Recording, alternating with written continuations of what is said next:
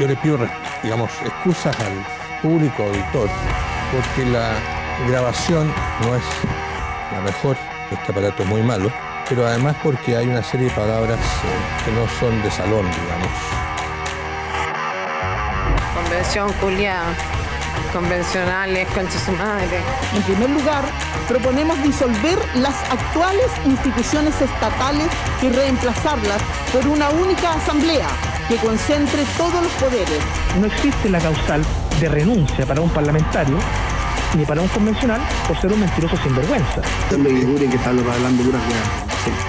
Sí, de. Yo no sé a quién le puede no importar que lo traten de hijo de puta. Un acto de poca cosa. Pero no me extraña,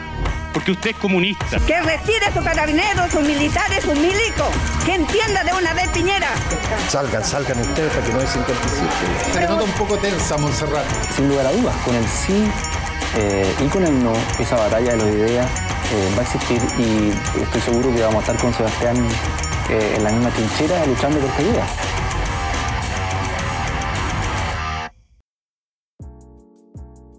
Bienvenidos a la tercera temporada de Stakeholders, un podcast de política, políticas públicas y comunicación estratégica. Antes de dar inicio al episodio de hoy, quiero contarles a todos nuestros auditores que próximamente, a partir del lunes 6 de junio, Stakeholders formará parte de Popcast, la gran plataforma de entretenimiento. Así que además de nuestras plataformas tradicionales de Spotify, Apple Podcast y Anchor, también nos podrán encontrar en popcast.cl. Bueno, y sin más preámbulos, le damos la bienvenida al invitado de hoy, que es Carlos Cortés, director ejecutivo de la Asociación de Empresas de Gas Natural AGN. Carlos, bienvenido a Stakeholders. Hola Sebastián, un agrado que me hayas invitado a tu programa, que lo hemos seguido con interés. Has tenido invitados mucho más interesantes que yo en las semanas eh, previas, así que, en fin, espero estar a la, altura del, del, buen nivel ya que has impuesto en, en tus ediciones pasadas. Mi cargo actual eh, es de, de, presidente ejecutivo del, del gremio de la Asociación de Empresas de Gas Natural, entidad gremial que aprovecho de contarles eh, este año cumple 20 años desde su eh, formación, originalmente eh, agrupada a las empresas que distribuían gas a clientes finales, pero con el paso del tiempo fue, creciendo. Hoy en día representamos a, los principales actores de la industria del gas en Chile, a los importadores de gas, a los terminales de regasificación, a los principales gasoductos, comercializadores, distribuidores y grandes consumidores de gas también. Así es que mm, estamos, eh, hoy en día gozamos de esta, importante representación y, creemos, eh, y tenemos una agenda muy ambiciosa para los próximos años porque estamos seguros que, que el gas va a seguir cumpliendo un rol eh, muy importante en, en, lo que se viene en la, así llamada transición energética. Pero en fin, eh, voy a llegar hasta aquí nomás por ahora porque seguramente vamos a tocar algunos de estos temas durante nuestra conversación. Así es, y bueno, en, esa misma línea, en los próximos días se reunirá por primera vez el Comité de Ministros de la Administración Boric para realizar dos proyectos. Uno, el Centro de Manejo Ambiental de Ñuble Sustentable, que básicamente pretende instalar un relleno sanitario en, en Chillán Viejo, allá en la región de Ñuble, que es una inversión de casi 5 millones de dólares. No obstante, está medio complicado porque viene con, su estudio de impacto ambiental rechazado el año pasado por la Comisión de Evaluación Ambiental de esa región.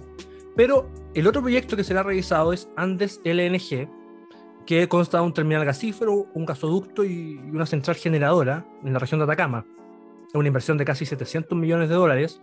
y eh, ya fue aprobado por la Comisión de Evaluación Ambiental de la región de Atacama en el 2019 tiene algunos detractores, los principales son una ONG y, otra ONG que es Greenpeace, que dicen que básicamente este proyecto afectaría gravemente la flora y fauna de la región, incluso el, fenómeno del desierto florido. ¿Qué esperan de, esta votación del Comité de Ministros? Sebastián, independiente del, proyecto, eh, cuyos detalles eh, no, conozco, eh, toda vez que los desarrolladores son empresas internacionales que, han, han mantenido bastante eh, reserva pública sobre, sobre el, mismo. Creo que como señal eh, fomentar la inversión en tecnologías que apoyen eh, una matriz que, que, va incorporando cada vez más energías renovables variables, eh, debiera, debiera ser la, la, la, tónica que caracterice o, o, o, le imponga la nueva administración a, a la gestión, sobre todo del, del, sistema eléctrico. No hay que olvidar que atravesamos por una profunda crisis hídrica, tenemos una sequía que ya se arrastra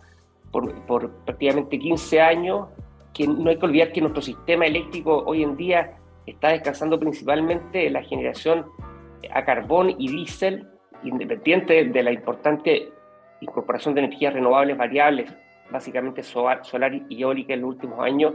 el sistema sigue siendo soportado por, por combustibles fósiles tradicionales y, y, contaminantes como el carbón y el diésel, y en ese sentido creemos que todas las nuevas eh, inversiones que apoyen justamente, que llenen el espacio que va a ir dejando la menor generación de carbón y le den más robustez al sistema con una alternativa eh, limpia, disponible, que tiene un suministro asegurado como es el gas natural, debiera, eh, debiera ser la que, la, que apoye la, limpieza de nuestra matriz y además es una opción que favorece una mayor incorporación de energías renovables variables porque ellas necesitan un, una fuente que les, les, les provea de flexibilidad. El sol y el viento no están siempre disponibles y el gas apoya de manera muy eficiente esta, esta gestión de la, de la, energía en el sistema eléctrico. Así es que, en resumen, creemos que este proyecto eh, debiese ser aprobado, ojalá eh, construido e implementado en, el futuro muy, cercano, toda vez que el sistema eléctrico está eh, pasando estrecheces que requieren no solamente decisiones de gestión de la actual infraestructura, sino que fomentar la incorporación de nuevas alternativas que además, por su ubicación, este proyecto, al estar en la tercera región, le da eh,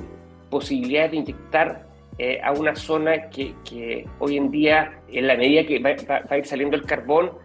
va a, tener ex, excedencias en su capacidad de transporte y, y, por lo tanto está estratégicamente ubicado. Creemos que es una buena iniciativa y ojalá esta sea aprobada. El año 2015, y esto yo lo recuerdo muy bien porque en ese entonces yo era asesor legislativo a cargo de las comisiones de minería y energía de, de ambas cámaras del Congreso Nacional. El gobierno de la presidenta Bachelet ingresó el proyecto de ley que modificaba la ley del gas. Y bueno, dentro de los fundamentos del proyecto señalaba que el mercado del gas estaba regido por una ley muy antigua del año 39, que había sido modificada solamente, solamente una vez en el año 89, y que por lo tanto era necesario realizar ajustes a dicha normativa. Ese proyecto tuvo una lata de tramitación, como tú también puedes recordar, y finalmente se convirtió en ley en febrero del año 2017. Bueno, modificó varias cosas, pero dentro de las materias más relevantes fue el, el tema de la libertad tarifaria sujeta a una tasa máxima de rentabilidad, se redujo el spread o el, o el margen de rentabilidad de 5 a 3 puntos, la aplicación del, del, régimen de fijación tarifaria por el solo Ministerio de la Ley, en el caso de que una empresa se excediese de la tasa de rentabilidad permitida, entre otras materias. ¿Qué les pareció esa modificación a ustedes como asociación? Y hoy día, a cinco años de la publicación de esa ley, ¿qué les ha parecido su implementación? Bueno, hay que reconocer que al año 2015 cuando ya las mayores inversiones en distribución de gas habían sido hechas en este país, abarcando los principales centros urbanos de, del centro y sur del país, la legislación que regía el sector eh, adolecía de, de vacíos que, en fin, databan del año 1989, vacíos que tenían que ser eh, en algún momento complementados y fue a través de ese proyecto que tú mencionas eh, el instrumento que trató de hacerse cargo de todo lo que no había quedado incorporado en la ley allá en el año 1989. Eh, sin duda, el proyecto vino a modernizar un marco jurídico que, que no solamente eh, adolecía este problema de, vacío, sino que además eh, habían pasado bastantes años eh, donde la, industria del gas, en lo que a la distribución respecta, había, se había desarrollado y, y fi finalmente el, gran, el gran déficit que tenía nuestra legislación es que establecía un sistema de contabilidad regulatoria muy débil. prácticamente en la ley del año 89 quedó, quedaron explicitados criterios, pero no un desarrollo más, más completo. Y, y, lo que vino a hacer esta ley es justamente le, actualizó y modernizó el, el, marco jurídico que, que regía el sector. Eh, y, y, que, insisto, tiene que ver sobre todo con la distribución de gas eh, a, los, a, los, clientes finales. Eh, el régimen, el proyecto de ley, mantuvo el principio de que el gas natural se desenvuelve en un ambiente competitivo que no es un monopolio natural, por eso es que no se, adoptó el, el, el modelo regulatorio de los otros monopolios naturales como la electricidad o, los servicios sanitarios,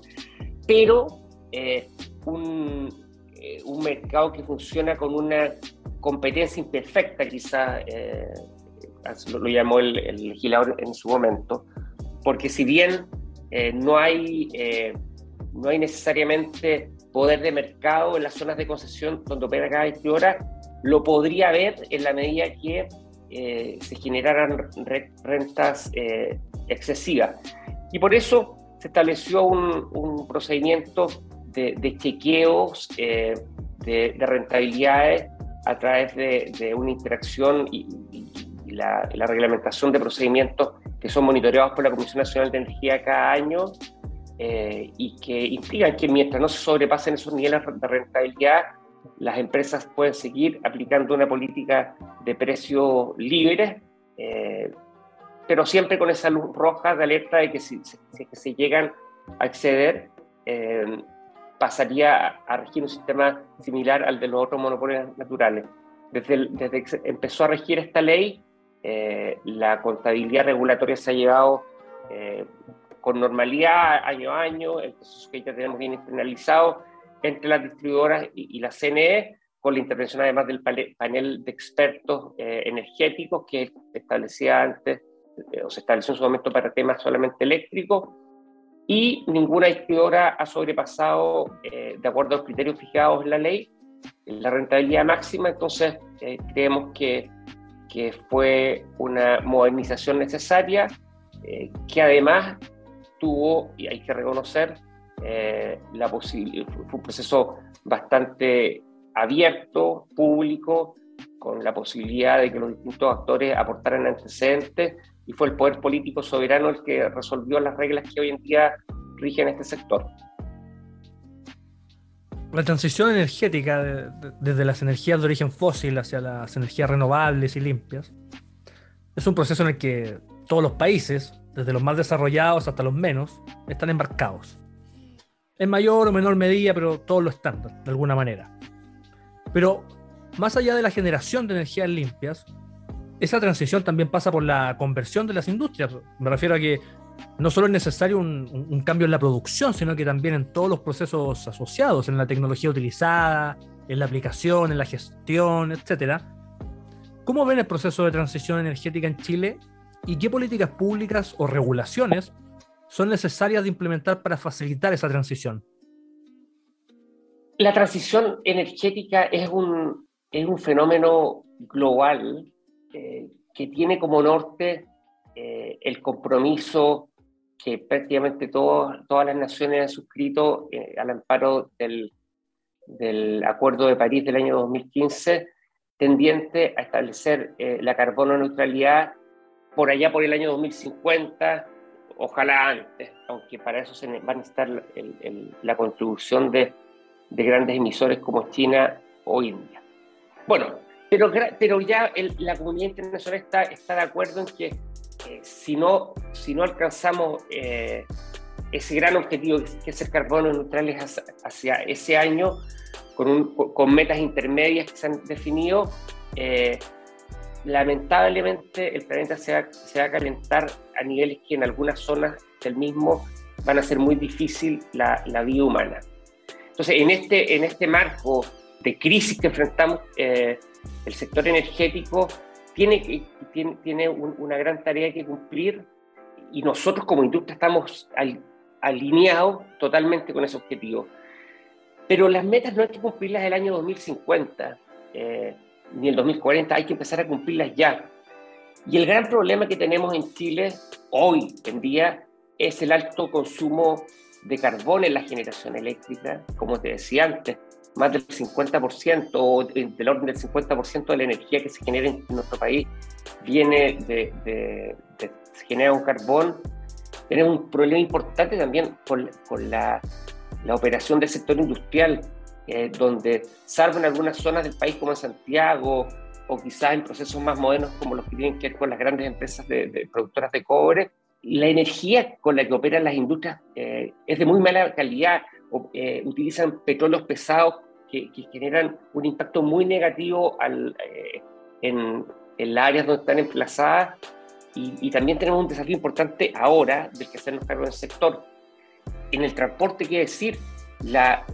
la señal errada que, que, ha dado nuestro sistema tributario y que ha implicado que cada vez aumenten más los vehículos diésel,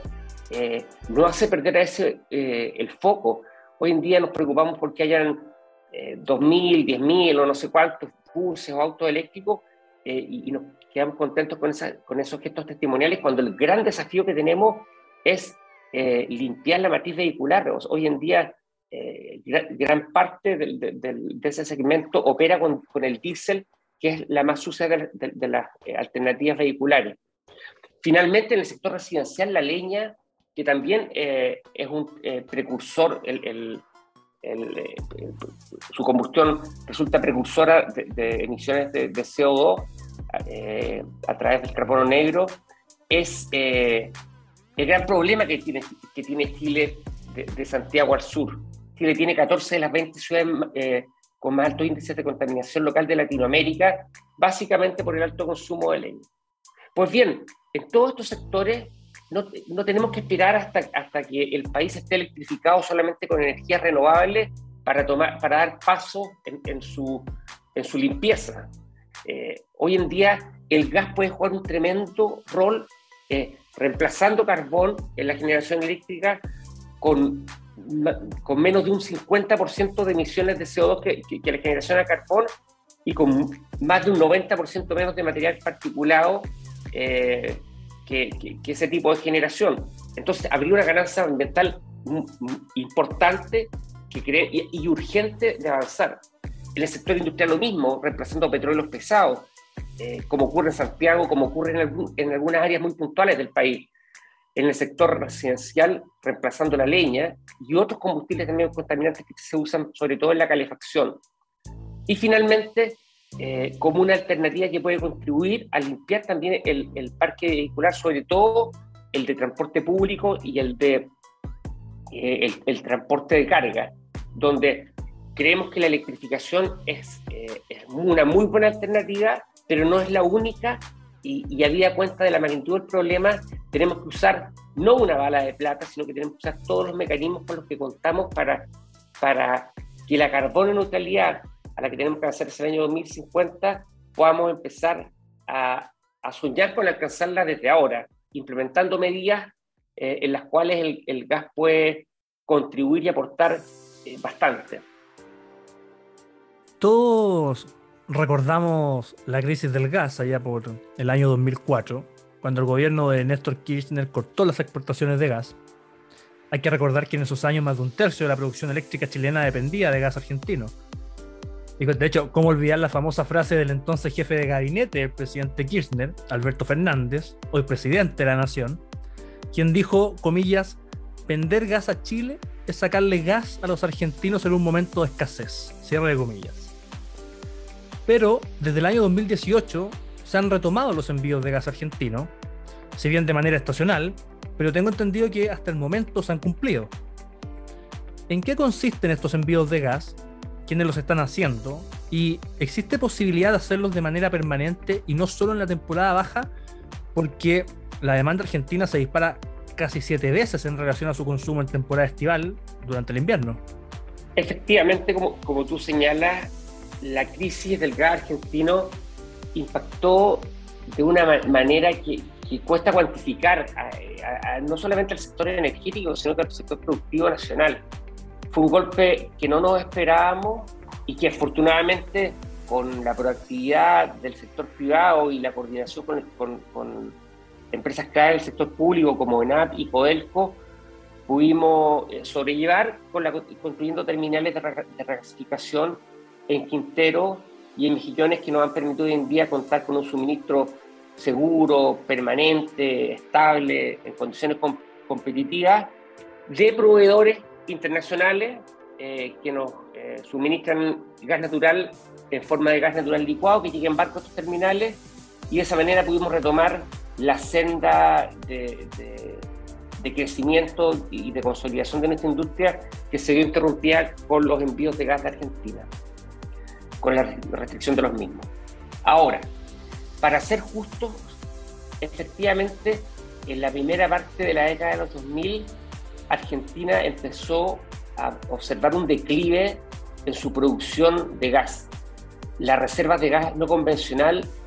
eh, argentinas se fueron a la baja a una velocidad que nadie eh, pudo anticipar o no, no, anticipó oportunamente y eso creó esa, esa eh, reducción de, de, reservas y de producción de gas convencional, generó un problema incluso de abastecimiento interno. Argentina tuvo que empezar a exportar más gas por gasoducto de Bolivia, todo el que pudo, y también tuvo que, habilitar dos terminales de regasificación en los, puertos de Bahía Blanca y Escobar para eh, complementar este, este, esta producción local, más gas de Bolivia, con compras de GNL en invierno, que es cuando ellos tenían las más altas demandas y un déficit de producción. Pues bien, ¿cómo entonces Argentina nos ha vuelto a exportar gas si se enfrentaba a un escenario tan tan, estrecho lo que tiene que ver con la producción y, y, de reservas de gas. Bueno, por lo que pasó también en Estados Unidos, que fue eh, el desarrollo de, eh, de, la tecnología para explotar eh, el gas no convencional, que es un gas que se encuentra en formaciones geológicas distintas al gas convencional, que es mucho más fácil de producir, que implica eh, otro tipo de ingeniería, otro tipo de instalaciones, pero en fin, al final se termina produciendo el mismo gas natural, pero la, tecnología para eh, obtenerlo en ese entonces, al comienzo de los 2000, no estuvo disponible y fue más bien en la segunda parte de esa década cuando eh, en Estados Unidos esto se desarrolla y genera un cambio en, la geopolítica de la energía a nivel global. Basta recordar que hasta ese entonces Estados Unidos era un, un importador neto de energía y pasó a ser un exportador importante a nivel global porque desarrolló la tecnología para explotar, producir un producto que estaba bajo tierra pero que no se podía sacar o no se podía sacar a precios competitivos. Esa misma tecnología se trajo a Argentina y permitió, eh, además de, localizar reservas de gas convencional que no están suficientemente identificadas, permitió reimpulsar la producción de gas en ese país y como tú bien señalabas, eh, esto ha hecho que desde el año 2018 ellos nos vuelvan a vender gas eh, en algunas ocasiones del año, de manera no necesariamente eh, firme al comienzo, pero ya en el último verano, que el verano en, la industria del gas, al menos en esta parte del mundo, dura desde octubre hasta abril. en el verano pasado, Argentina vendió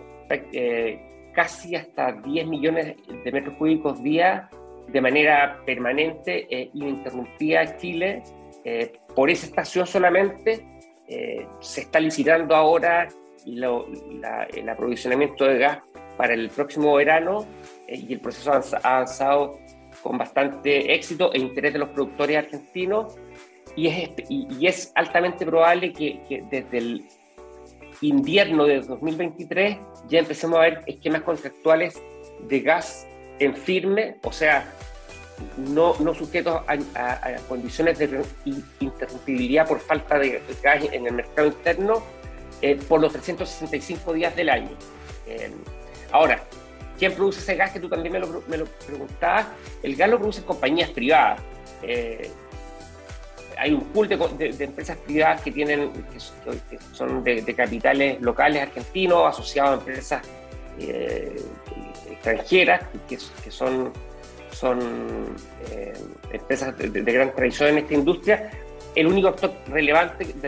con participación pública en Argentina es IPF, que es un, productor importante también, pero están muchas otras, muchas otras empresas, por nombrarte alguna, está Tecpetrol, que es un, un suministrador importante para Chile, Pampa, Total, Shell también,